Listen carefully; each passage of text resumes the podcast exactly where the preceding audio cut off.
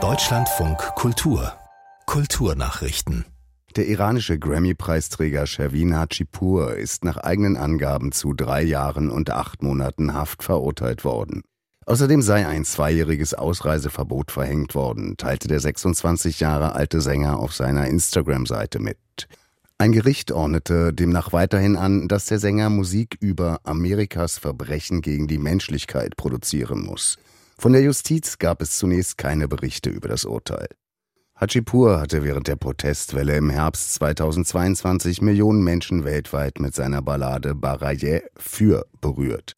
Darin gab der Künstler den Menschen, die damals im Iran gegen die repressive Politik auf die Straße gingen, eine Stimme. Kurz nach Veröffentlichung wurde der Sänger festgenommen und musste sich, wahrscheinlich unter massiver Einschüchterung, entschuldigen. Vor rund einem Jahr wurde das Lied mit einem Grammy ausgezeichnet. Im Januar veröffentlichte Hachipur erstmals nach Baraye wieder einen neuen kritischen Song.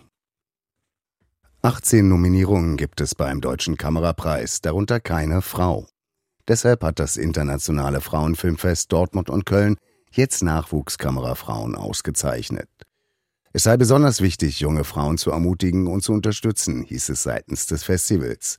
Da sei noch Luft nach oben, sagte die künstlerische Leiterin Maxa Zoller. Also es ist in der deutschen äh, Filmindustrie so, dass seit dem großen Aufruf für Gleichberechtigung der Frauen in 2011, 12, 13 sich bei der Regie so einiges getan hat, zum Beispiel sogar beim Tatort, aber in den anderen Gewerken, vor allem Kamera und Ton, sieht es noch ganz unterirdisch aus. Wenn ich das mal so sagen darf, hat sich das Netzwerk unter Frauen sehr gestärkt. Es gibt ja zum Beispiel den großen Verband der Cinematografinnen.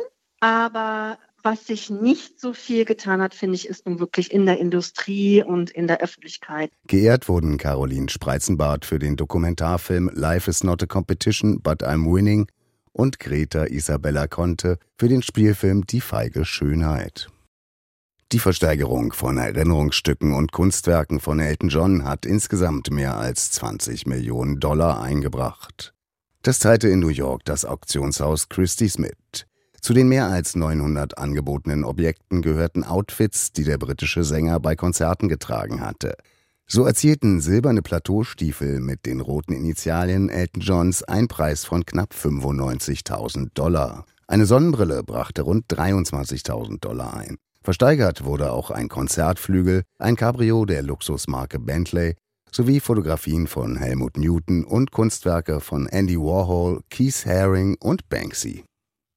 Der erste Film im Electric Cinema in Birmingham wurde am 27. Dezember 1909 gezeigt. Jetzt musste das älteste Kino Großbritanniens schließen. Der Grund, der Mietvertrag für das Gebäude, ein umgebauter Taxistand, wurde nicht verlängert. Deshalb kommt das aus nach 114 Jahren. Zuletzt hatte das Kino zwei Leinwände, auf denen sowohl 35 mm Filme als auch digitale Versionen gezeigt wurden